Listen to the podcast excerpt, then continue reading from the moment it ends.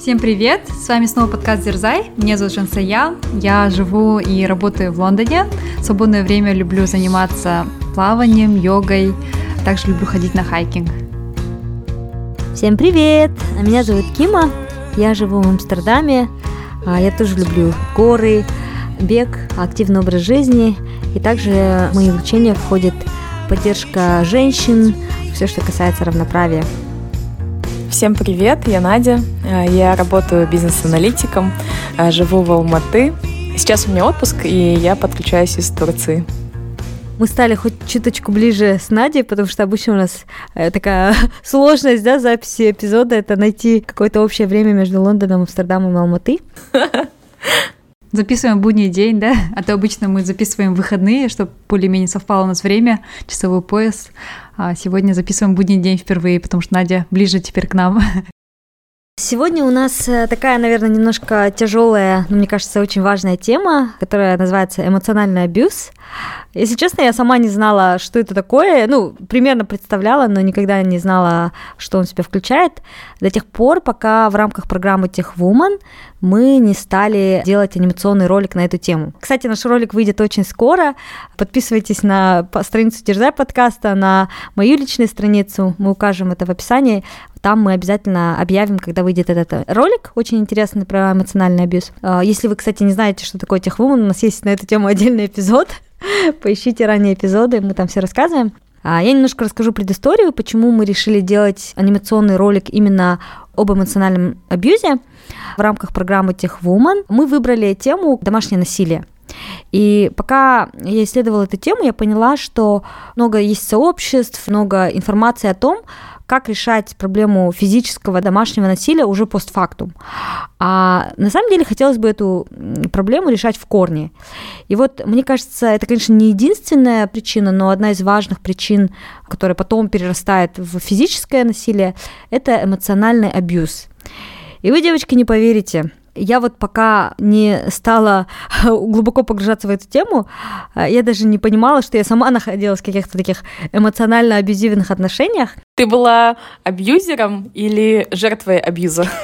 Это хороший вопрос. Я выступала в обоих ролях, сразу признаюсь.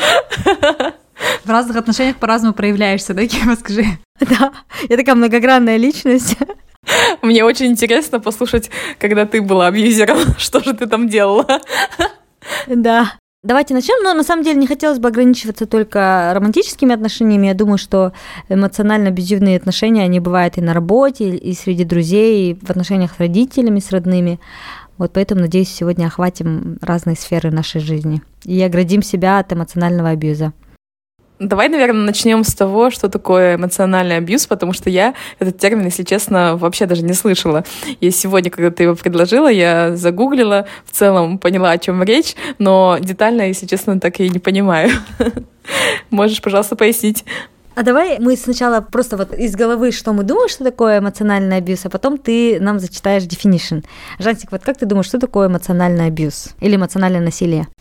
Я думаю, эмоциональный абьюз — это форма насилия, когда один человек э, может психологически, эмоционально давить на второго человека. Это не всегда может происходить намеренно, возможно, это как-то бессознательное какое-то давление оказывается, но при этом жертва абьюза может тоже не чувствовать, что он или она находится в таких отношениях, и когда вот этот абьюз прорастает более в сильную форму, тогда уже случается, наверное, физическое насилие. Это вот следующий этап вот этого эмоционального абьюза. А что ты думаешь могут быть примером эмоционального абьюза? Например? Ну, я думаю, давление, к примеру, родителей на детей. Я не мог говорить, допустим, ребенку, что у него там ничего не получится, что из него там не выйдет да, нормальный человек в будущем, то, что у него никогда там не будет друзей. Это, мне кажется, это все такое давление, которое родители да, там могут оказать на ребенка. Потом в романтичных отношениях, да, там муж может говорить жене, что если бы не он, то никто бы на ней, да, не женился. Это он такой, да, как бы добрый, который взял ее в жены, и вот так эмоционально давить, что без него она тоже ничего не смогла бы добиться, да. В школе тоже такое может случаться, мне кажется, среди там подростков или начальных классах, когда дети друг друга булят. Я не знаю, это тоже можно, наверное, отнести к эмоциональному абьюзу, когда нет вот такого физического насилия, да, но есть а, такое вербальное насилие. Я думаю, это все такие формы эмоционального абьюза. Знаете, я вот когда раньше слышала эмоциональный абьюз, я всегда думала, что это обязательно что-то такое большое, и что вообще со мной не происходит, с моими друзьями не происходит, а происходит где-то там в параллельном мире. Я почему-то думала, что эмоциональный абьюз – это либо вот когда тебя прям оскорбляют, ругают матом, да, или когда тебя там прям унижают, унижают. А потом уже, когда я начала в эту тему погружаться, я поняла, что даже какие-то такие вещи, которые могут быть очень скрытыми, очень такими непрямыми. И мне кажется, сейчас я для себя понимаю эмоциональный абьюз, когда мы чувствуем себя некомфортно во взаимодействии, и мы чувствуем, что ущемляются наши права, это уже эмоциональный абьюз. То есть это не обязательно что-то такое большое, когда тебя прям унижают, оскорбляют, а это уже любое нарушение твоих прав, это уже эмоциональный абьюз. Надюша, что говорит нам Google? Могу зачитать, что говорит нам Википедия. Эмоциональное или моральное насилие, или также называется психологическое насилие, это форма насилия, которая может приводить к психологической травме, в том числе тревожности, депрессии и посттравматическому стрессовому расстройству. Это этот вид насилия характерен для ситуации дисбаланса власти, например, для насильственных отношений, травли, в частности, на рабочем месте или насилия над детьми. Вот, так что, Жансик, ты как раз правильно говорила. Да. Знаете, девочки, я вот к чему пришла? Вообще, я смотрела, да, изначально на тему домашнего насилия, потом я поняла, что это все растет там из эмоционального насилия, из эмоционального абьюза. Так вот, если посмотреть вокруг, большинство отношений, которые я вижу у молодых людей в Казахстане, парней и девушек, это эмоциональный абьюз. И я сама была в отношениях, когда был эмоциональный абьюз. Ну, не кажется ли это, может быть, просто кто придумал да, этот термин, и чаще всего это приходит к нам из Запада, что они просто гиперчувствительные? Возможно, да, нет, ну просто они настолько, может, в какой-то степени преувеличивают, да, чувствительно относятся к каким-то моментам, к которым можно проще относиться, да? Возможно, да, но с другой стороны, статистика говорит сама за себя. Есть разные источники, которые говорят, что Казахстан входит в топ-10 стран по домашнему насилию. 400 женщин в год, согласно статистике ООН, умирает от рук домашнего насилия. Только по зарегистрированным данным порядка 20% женщин, если я правильно помню статистику, подвергаются домашнему насилию. А представьте, сколько есть людей, которые говорят, ой, там, я от полада, не ходи, не говори. То есть статистика домашнего насилия в Казахстане, она просто ужасающая. И мне кажется, она как раз-таки идет из того, что говорят, ой, слишком чувствительно, может быть, я здесь промолчу, ну и что, что он меня контролирует? Ой, ну ладно, он ревнует, значит, любит. Или еще хуже, да, вот эти вот поговорки, бьет, значит, любит. И мне кажется, насилие нельзя оправдывать, в том числе эмоциональное насилие. И мне кажется, мы мало доверяем своим чувствам и эмоциям. Всегда, когда нам некомфортно, это значит уже что-то происходит не так. То есть, если нас ревнуют, да, очень сильно, а нам подруги говорят, ой, классно же, он тебя ревнует, зато он тебя любит, а тебе внутри некомфортно, значит, это уже что-то не так. Можно не назвать это, конечно, большими красивыми словами, что это там эмоциональный абьюз, но это не означает, что это не нужно останавливать.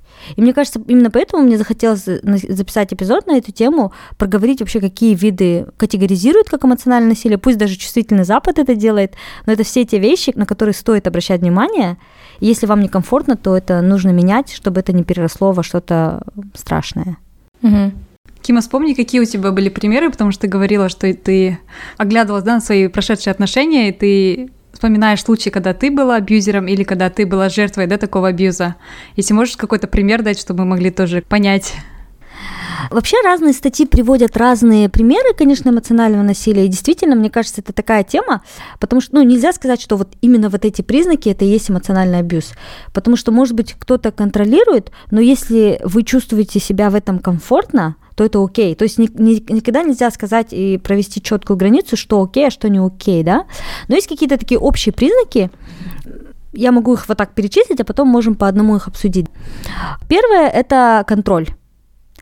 И мне кажется, это достаточно интересный момент, потому что особенно, когда я была молодая, да, в моей дикой юности, когда в отношениях был контроль, это считалось таким романтичным. То есть, если тебе парень запрещает ходить в клуб, контролирует, во сколько ты пришла, ты такая думаешь, ой, ну, блин, он просто обо мне заботится, так классно, да.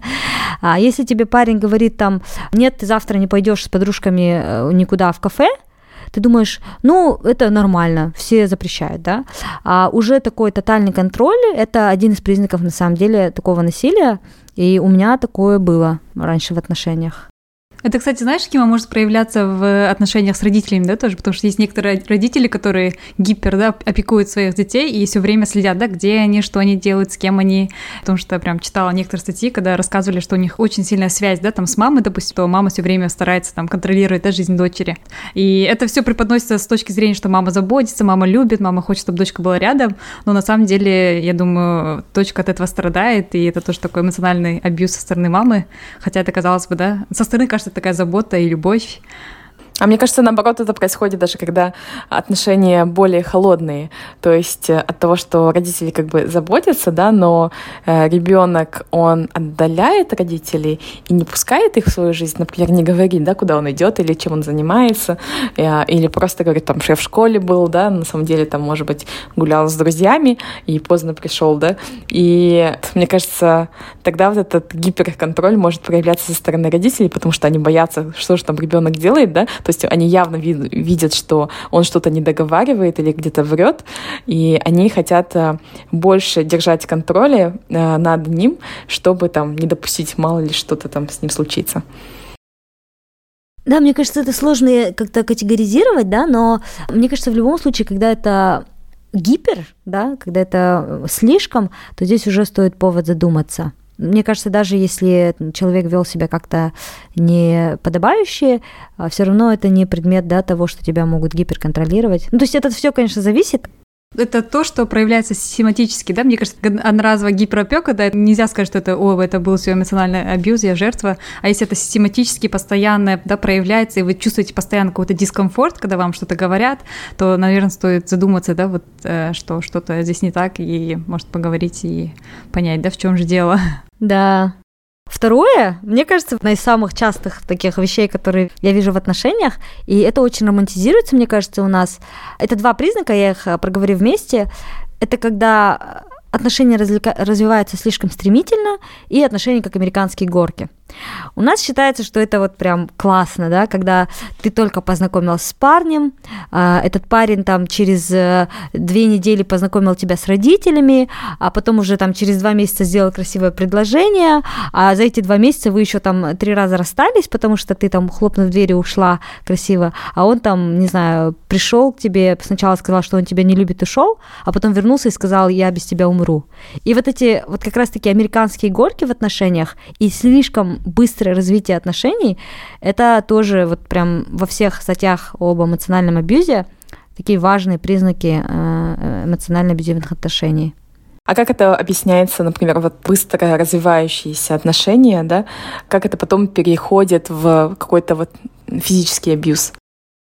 Я, кстати, хочу еще раз подчеркнуть, что это я не говорю, что эмоциональный абьюз обязательно выливается в, да, физический да, абьюз. Да, как может это перелиться. Да. Я думаю, что это же тоже про контроль, да? То есть э, это про контроль и про попытку присвоить человека как объект себе.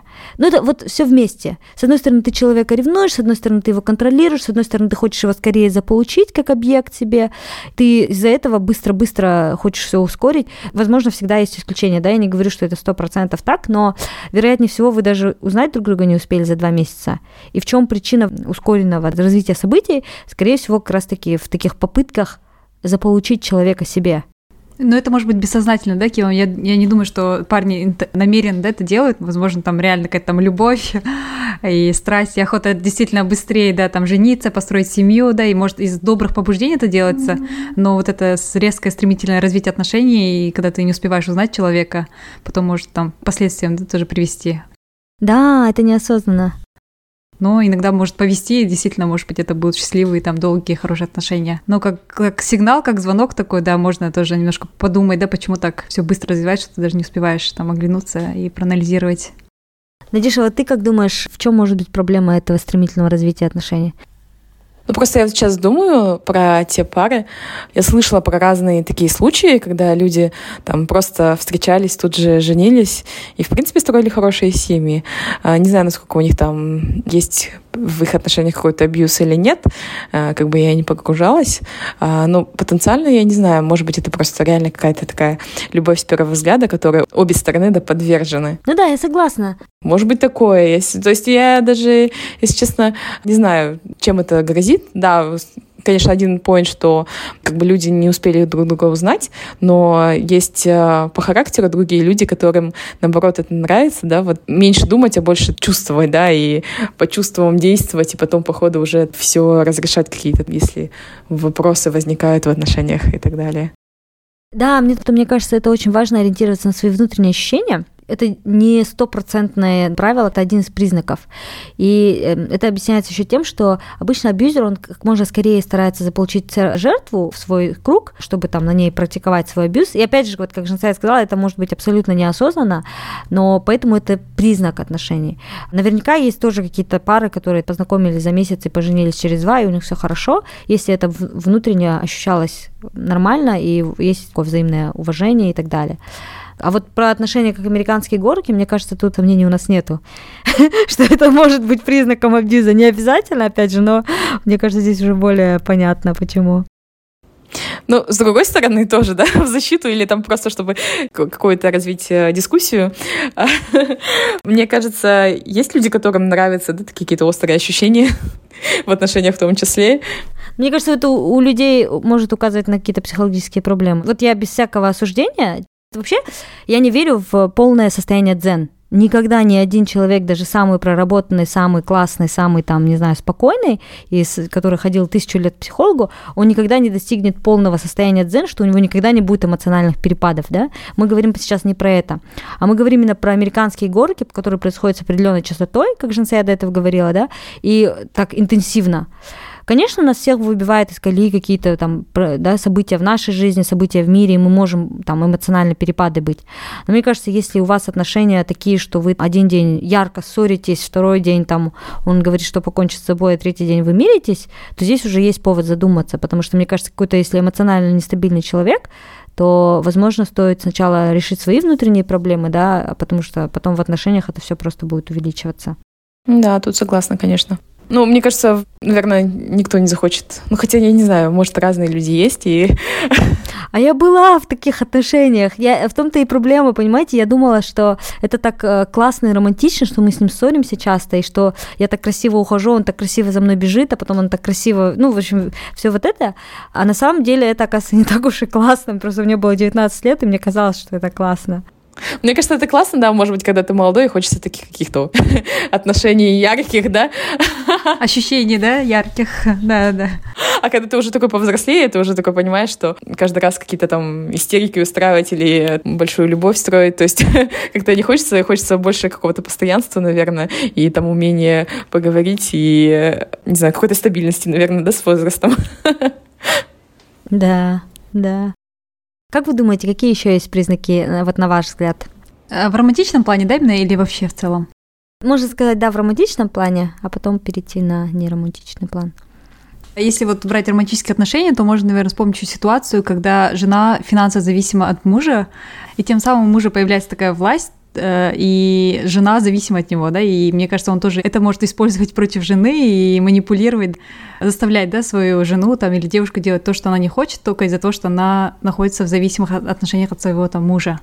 Вот мне кажется, тоже такая форма абьюза. Финансовый контроль, да? Это да, это тоже не будет, скорее всего, проявляться физически, но эмоционально, да, там муж может давить на жену, что она как бы не зарабатывает, он единственный там источник дохода, и от него да будет зависеть ее там материальное положение. Это очень часто, мне кажется, кейс в семьях и вообще в целом, вот когда есть вот эта составляющая, да, материальная, которая тоже влияет на отношения. Ну да, мне кажется, то, что женщины бывают в декрете чаще всего, да, тем более вы знаете, когда станет декрет бывает три года, то женщина зависима от мужа очень на долгий срок, и некоторые люди, да, могут, наверное, использовать это в свою пользу и создавать тем самым да, такой эмоциональный абьюз по отношению к своей жене. Да, вот хотела сказать, что финансовый контроль, да, упоминался, и вообще любая попытка сделать женщину зависимой, это в том числе, например, когда женщину а, ну, я, кстати, говорю женщина, это вполне возможно, что женщина это делает по отношению к мужчине. когда партнер ограничивает полностью в связях. То есть он говорит, вот не общайся там со своими подругами, они на тебя плохо влияют, да, или не общайся со своими друзьями, они мне не нравятся. Или говорит там, вот я не хочу, чтобы ты ходила на курсы программирования, зачем тебе это надо, вот лучше иди посуду помой, да. То есть запрет на развитие, который выливается потом в то, что финансово зависимый да, партнер, ограничения в общении, с родными, с друзьями, с близкими. Знаете, это ведь все происходит неявно. Это не так, что в один день человек пришел тебе и сказал, не общайся со своей мамой, не общайся со своей подругой. Абьюзер начинает потихоньку капать на мозг, и потом постепенно происходит вот это отдаление.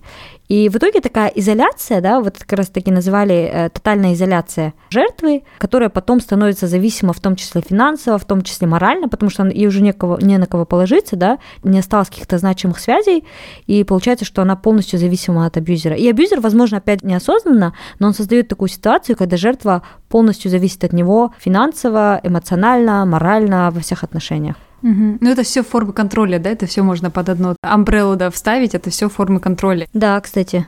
Да, и ограничение общения, и вот ограничение в финансовом плане, да, ограничение свободы. Потому что абьюзер, он как паук, плетет вот эту всю сеть. У всех этих признаков на самом деле одна цель, да, создать вот такую тотальную паутину вокруг жертвы и вот потом практиковать на ней свою власть. Угу. Мне кажется, еще одно проявление вот этого контроля может быть в том, что он устраивает какие-то допросы. То есть что, где, когда, особенно с кем. Да, то есть и если ты собираешься куда-то, то куда идешь? А если ты откуда-то пришел, то где ты был, с кем был? Почти во всех тоже статьях была ревность, это как признак абьюза. Мне кажется, наверное, нельзя отнести это к признаку абьюза, потому что ревнуют практически все. Но, наверное, какая-то такая чрезмерная ревность это тоже признак эмоционально-абьюзивных отношений, потому что это же, это же тоже про нарушение личных границ, про ограничения, про давление и про недоверие. Про то, что Надя как раз говорила, это и есть ревность, да? Допросы такие. Да, да. Потому что, мне кажется, вот в здоровых отношениях ты не будешь смотреть на партнера как на собственность. А проявление ревности это какой-то оттенок есть в том, что ты считаешь человека своей собственностью, ты можешь распоряжаться его временем, его окружением, его чем угодно, да, и диктовать ему свои правила. А вот мне так интересно, что ведет абьюзера поступать так? Какие-то у него, не знаю, незакрытые гештальты детства, что у него не было, да, какого-то контроля, и что он решает, да, в дальнейшем это все проявить? Или вот я думаю, вот что ведет человека к такому эмоциональному абьюзу, да, по отношению к своему же партнеру, да? Это должен быть, по сути, самый близкий человек, да, для тебя. А ты так эмоционально начинаешь абьюзить этого человека. Мне просто интересно, что движет этим человеком. Вот, Кима, ты сказала, что у тебя были кейсы, когда ты была сама абьюзером в отношениях, да? Я знаю, что это было, скорее всего, бессознательно, ты не понимала тогда, и только сейчас, как бы, смотря назад, оборачиваясь, понимаешь, что не всегда была жертва абьюзера, а иногда была сама абьюзером. Вот что тобой движило, где это все начинается, как это все начинается?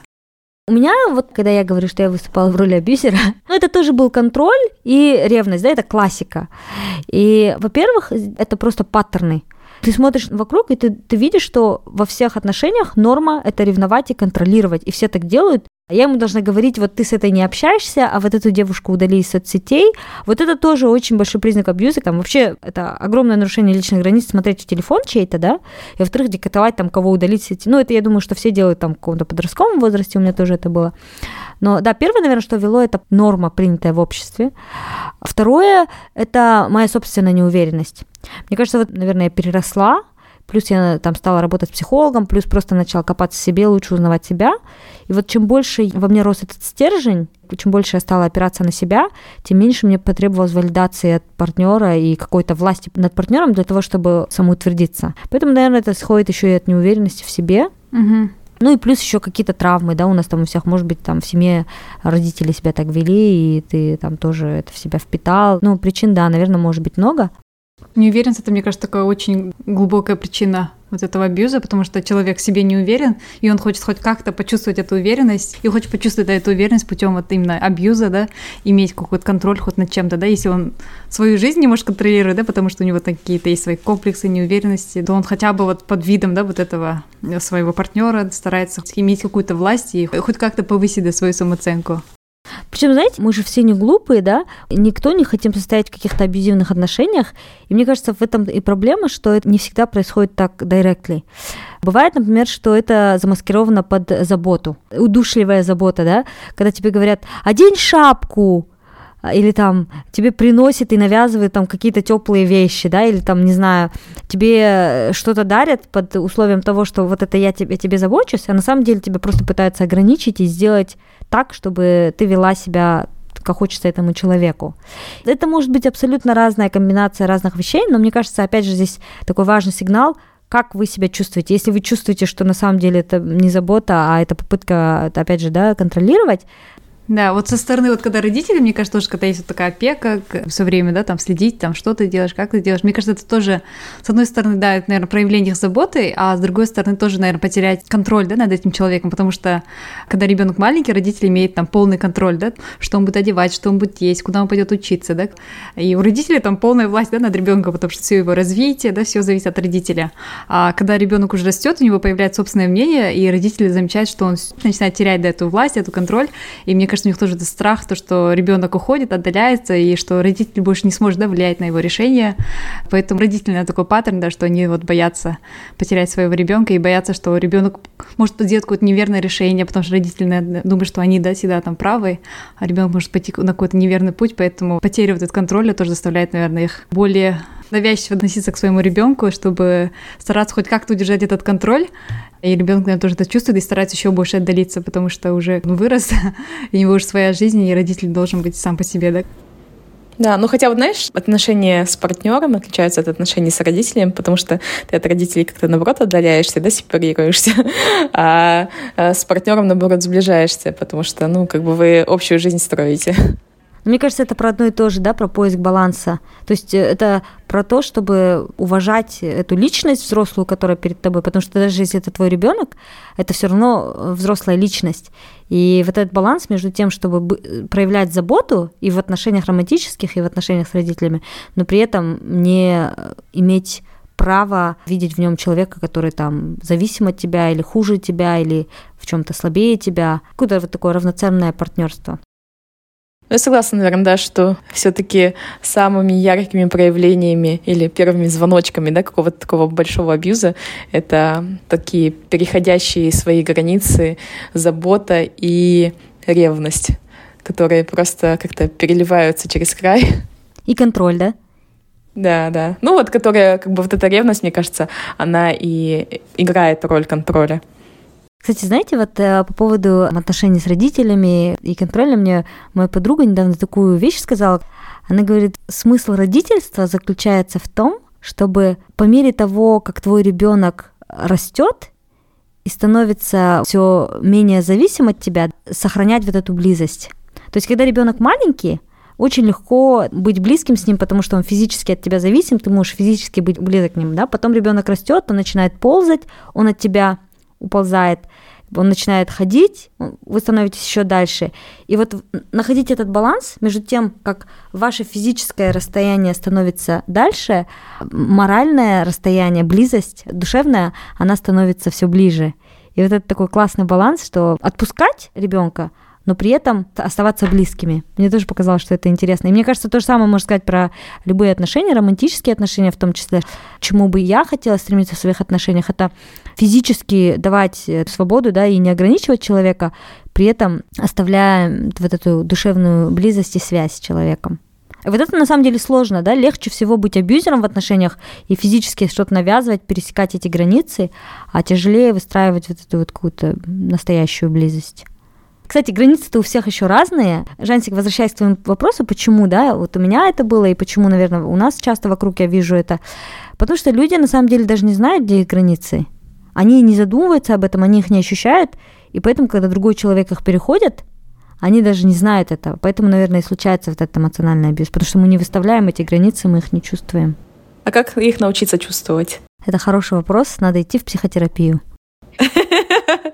Я евангелист психотерапии. Ну, еще как вариант, нужно вот э, всегда себя спрашивать, наверное, насколько тебе комфортно, да, вот человек что-то сделал или что-то тебе сказал, и ты должен всегда делать анализ, да, насколько тебе комфортно. Или даже, может, в тот момент ты не мог сделать да, этот анализ во время да, этого, там, не знаю, разговора, нужно так попозже да, подумать. Мне кажется, в теле даже будет ощущаться, когда человек вам что-то говорит, и вам некомфортно, вы прям чувствуете, что вам это не понравилось, да, вот уже вот такие моменты уже нужно отлавливать и делать какой-то анализ, да, почему это вызвало такое напряжение у вас в теле, да, даже, даже тело вам говорит, что это вам неприятно.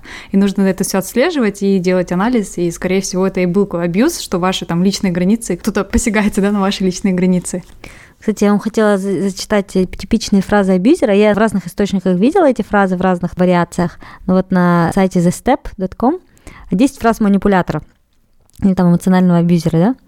Первое, я не собираюсь меняться, принимай меня таким, какой я есть. Я сама иногда говорила эту фразу, знакома, да? А, следующая фраза, тоже слышала эту фразу, никто тебя не полюбит так сильно, как я. Это тоже такая манипуляция. Это, мне кажется, это такое прям казахское. Да. Это ужасная фраза, если честно, я сейчас вот про нее думаю. Вообще ужасная, да. Еще одна фраза, мне кажется, которая точно абьюзивная, это «я покончу с собой» или «я причиню себе вред, если ты уйдешь». Манипуляция. Следующая фраза – это «ты сама во всем виновата». Вот что вторая фраза, что вот эта фраза, она обидная какая-то даже. Это такое, ты не знаешь, где твоя реальность. То есть э, ты вроде бы что-то сделала, и ты понимаешь, что другой человек тоже несет за это ответственность, а он на себя эту ответственность не берет. Это тоже, кстати, один из признаков абьюза, когда всю ответственность переносит на тебя, и тебе говорят, ты сама во всем виновата. Угу. Victim blaming, да, вот девушка, допустим, да, у нас сколько жертв насилия, а в итоге там обвиняют жертву, да, то, что она там одела короткую юбку или вышла вечером на улицу, в общем, хотя ее изнасиловали, да, она жертва, и в итоге оказывается, что она спровоцировала абьюзера, да, там, не знаю, насильника изнасиловать ее. Знаю, это прям вообще ужасно. Еще одна фраза, которая тоже похожа на предыдущую. Ты никому не нужна, кроме меня. Она, она вот, э, ну, это все обидно очень, если честно, звучит, она как-то опускает. И мне кажется, в любых отношениях это вообще непозволительно, чтобы ты как-то принижал своего партнера. Не, а некоторые же верят этому, да, действительно, там, кто, если не ты, меня там возьмет замуж, кто, если не ты, спасет меня. Хотя должно наоборот быть, что отношения же должны тебя как-то поднимать, да, как-то воодушевлять, э, вдохновлять, делать тебя лучше, а не наоборот принижать и как-то затаптывать твое собственное э, достоинство. А это же иногда подается в такой очень романтичной обертке, что я тебя настолько сильно люблю, что никогда никто на этом свете не полюбит тебя так, как я. Или там, ты нужна только мне на этом свете так сильно, потому что я тебя люблю. И мы же верим в это, да? Ну, это может и девушка тоже парню говорить. Или вот еще одна такая фраза, которая тоже, мне кажется, тяжело отследить, это «только ты меня спасешь». Ты мой спаситель, ты мой свет, ты единственный вообще такой лучик в моей жизни, и только ты меня спасешь, спаси меня. Тоже манипуляция такая. Или там, я все делаю ради нашей любви, ты там это не ценишь. Тоже, да, такая фраза абьюзера. Да, можно в разной форме преподносить, то сама жертва абьюза даже не поймет, что над ней был абьюз, и будет соглашаться, да, будет думать, да, да, да, он прав. Поэтому, да, если вот эти фразы, которые Кима только что зачитала вам, если они какой-то вызвали звоночек у вас, да, или, может, это вы слышали, то, наверное, самое время сейчас задуматься, что это неправильно и, и очень обидные фразы, действительно. Вот мы обсудили абьюз, да, именно вот таких э, семейных отношениях, да, это или отношения с партнером, или отношения родителей с детьми. А, мне кажется, еще встречается абьюз также на работе, и когда Надя вот как раз зачитывала объяснение, да, что такое абьюз, там тоже сказали, самое часто встречается в отношении с детей с родителями и на работе. Какой вот вы абьюз чувствовали на работе? Было ли у вас такое? То же самое, наверное, манипуляция такая очень скрытая, контроль. Я просто вот сейчас вспоминаю просто случаи из своей вот работы, потому что вот у меня есть коллега, с которым мы очень близко работаем. И сейчас я вот смотрю на наши отношения так с другой стороны, и мне кажется, все равно есть, наверное, присутствует какой-то, не знаю, эмоциональный абьюз, не абьюз, я не знаю, как это назвать, но, допустим, какие-то шутки, которые мне неприятны. Это можно назвать тоже как эмоциональный абьюз?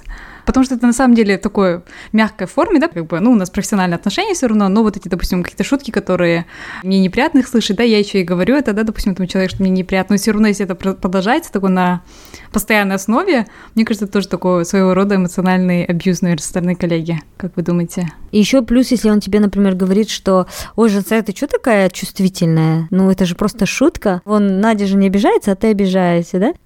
Когда вам так говорят, это попытка вызвать в вас вину и, опять же, перенести на вас ответственность. Мне кажется, может быть такие, знаешь, просто очень безобидные, да, какие-то вещи, какие-то фразочки, какие-то комментарии, да, не, не обязательно это может быть даже шутка, да, может какая-то просто фраза такая между делом, да, которая прозвучала, но если она у вас вызвала какое-то такое напряжение и вам неприятно было это слышать, я думаю, тоже нужно об этом задуматься, да. Тем более, если это происходит так на систематичной основе, то все такие звоночки. Вот какие вы можете еще случаи вспомнить с работы? Кстати, немножко вернусь назад. Мне как-то моя подруга рассказала, она говорит, я просто увидела и подумала, что это вообще высший класс в таком э, эмоциональном э, понимании себя и выстраивании своих границ. Они сидели все вместе в какой-то там толпе, там у костра где-то в походе, и какой-то парень сказал девушке шутку. Все почувствовали, что эта шутка, она была не совсем уместная и, может быть, где-то чуть-чуть оскорбительная, но бывает же так, что ты вот как-то так проходишь и, и дальше, да, идешь. А эта девушка просто в моменте она такая встала и говорит, ты знаешь, я себя почувствовала после этой шутки очень некомфортно, я себя чувствую там обиженно, тра-та-та, и все. И она его не обвиняла, она не истерила, она ничего ему не сказала обидного, она это сформулировала с позиции «я чувствую», она это поняла, отловила в моменте, что она чувствует, и она ему просто спокойно скоммуницировала. Он аж опешил, и он сказал, извини, извини, пожалуйста. И мне кажется, вот как раз-таки это такой классный показатель того, что мы можем делать с этим.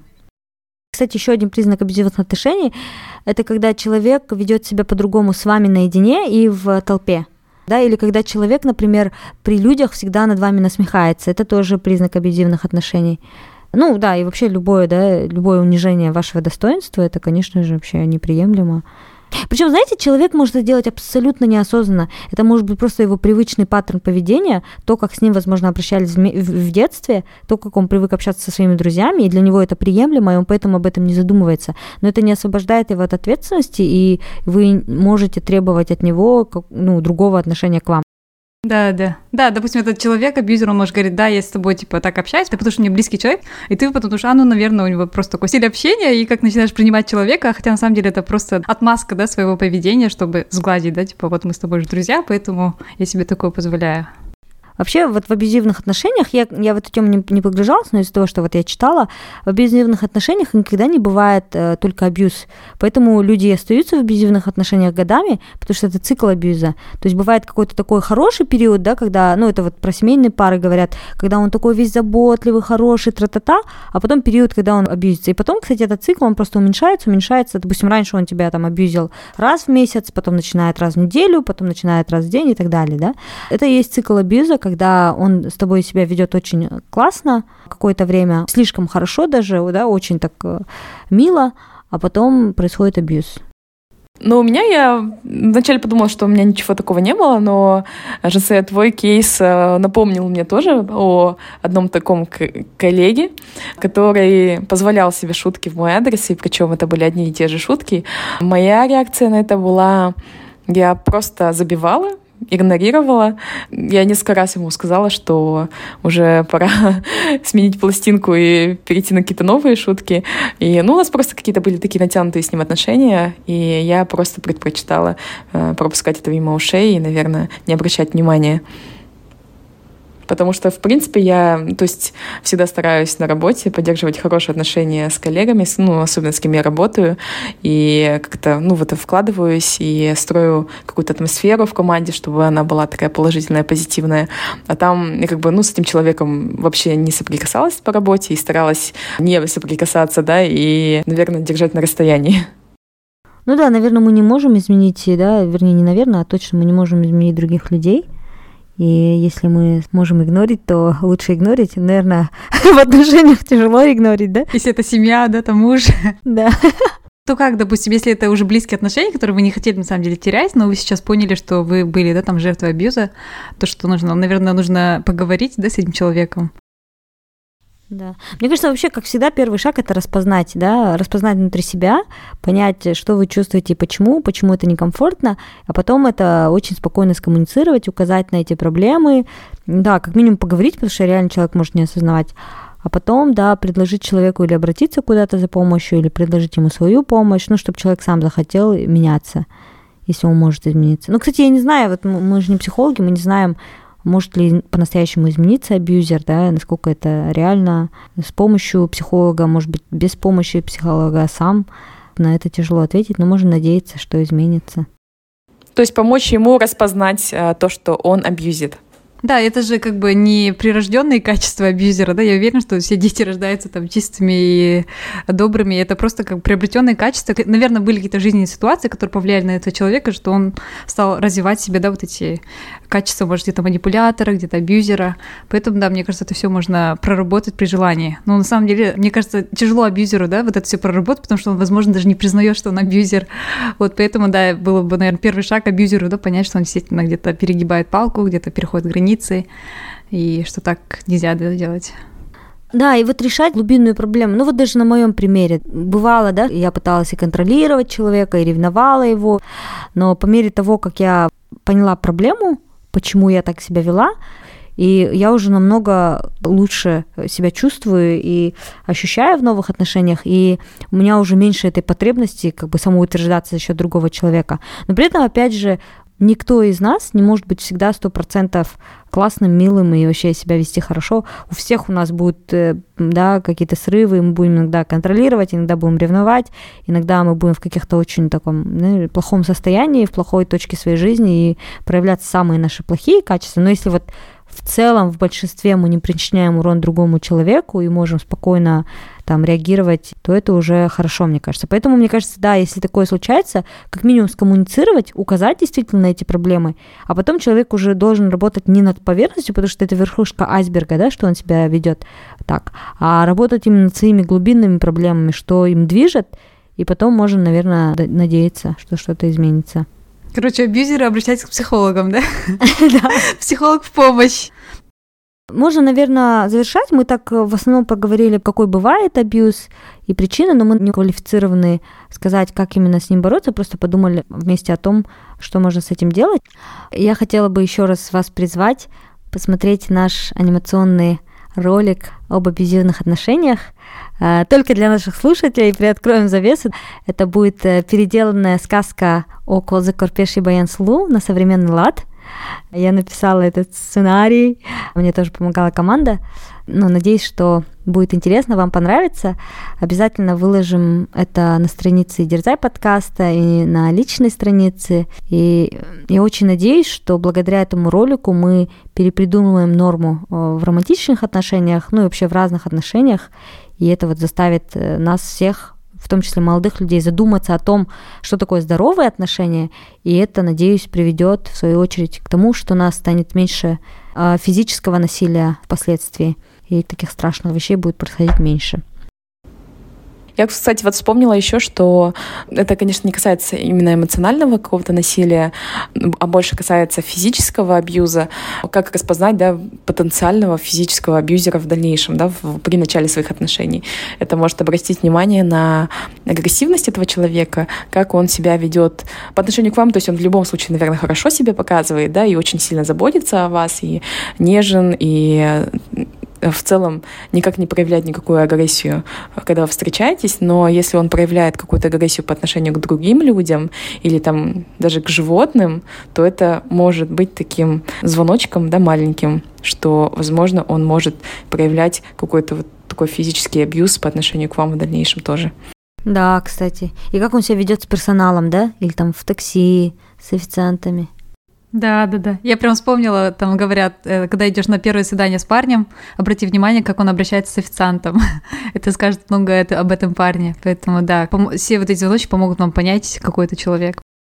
Ну, кстати, еще, наверное, если там я нашла себя в абьюзивных отношениях, то, наверное, стоит еще взглянуть на себя саму.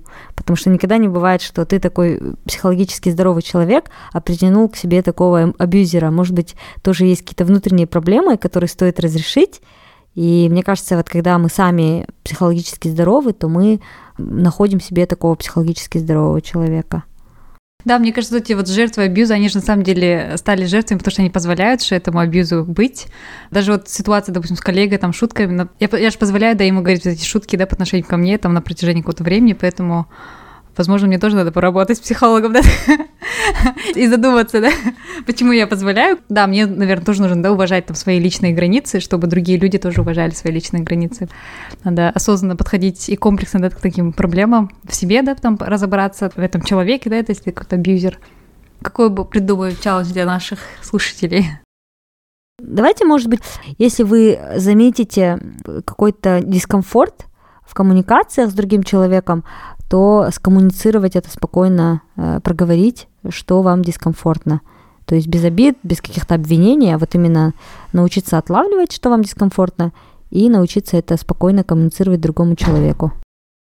Да, и с точки зрения своих чувств, да, что я сейчас ощущаю это, вот как та девушка в том примере. Не ты меня сейчас обидел, да, а для меня это было обидно. Это, кстати, вот этот психологический трюк, да, когда вы формулируете свои фразы не с, не с точки зрения «ты». Например, вот э, давайте представим, Женсик, я тебе говорю, «Э, Женсая, ты меня обидела. А наоборот, предлагают формулировать с точки зрения «я». А я чувствую, да? Женсая, я чувствую себя обиженной. То есть это абсолютно по-разному человек реагирует, и, мне кажется, более открыт диалогу. Да, это как уже не как обвинение, да, а больше как наоборот, дружеское признание, да, что, да, ты чувствуешь себя обиженной, да. Я думаю, да, такое даже воспринимается легче, да, абьюзером. Абьюзер в этом случае будет рад, наверное, пойти вам навстречу. Побежит вам навстречу.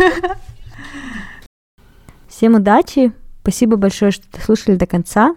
Смотрите наш анимационный ролик, он выйдет в ближайшее время поменьше нам всем абьюзеров в нашей жизни. И нам самим тоже не быть абьюзерами. То вообще их не было в вашей жизни, чтобы вы в первую очередь уважали себя, уважали окружающих и строили близкие, хорошие взаимоотношения. Да, подписывайтесь на наш аккаунт в Инстаграм дерзай.подкаст, и там будет этот ролик, про который рассказывает Кима. Ура! Все, всем пока! Пока! Всем до новых встреч! Пока-пока!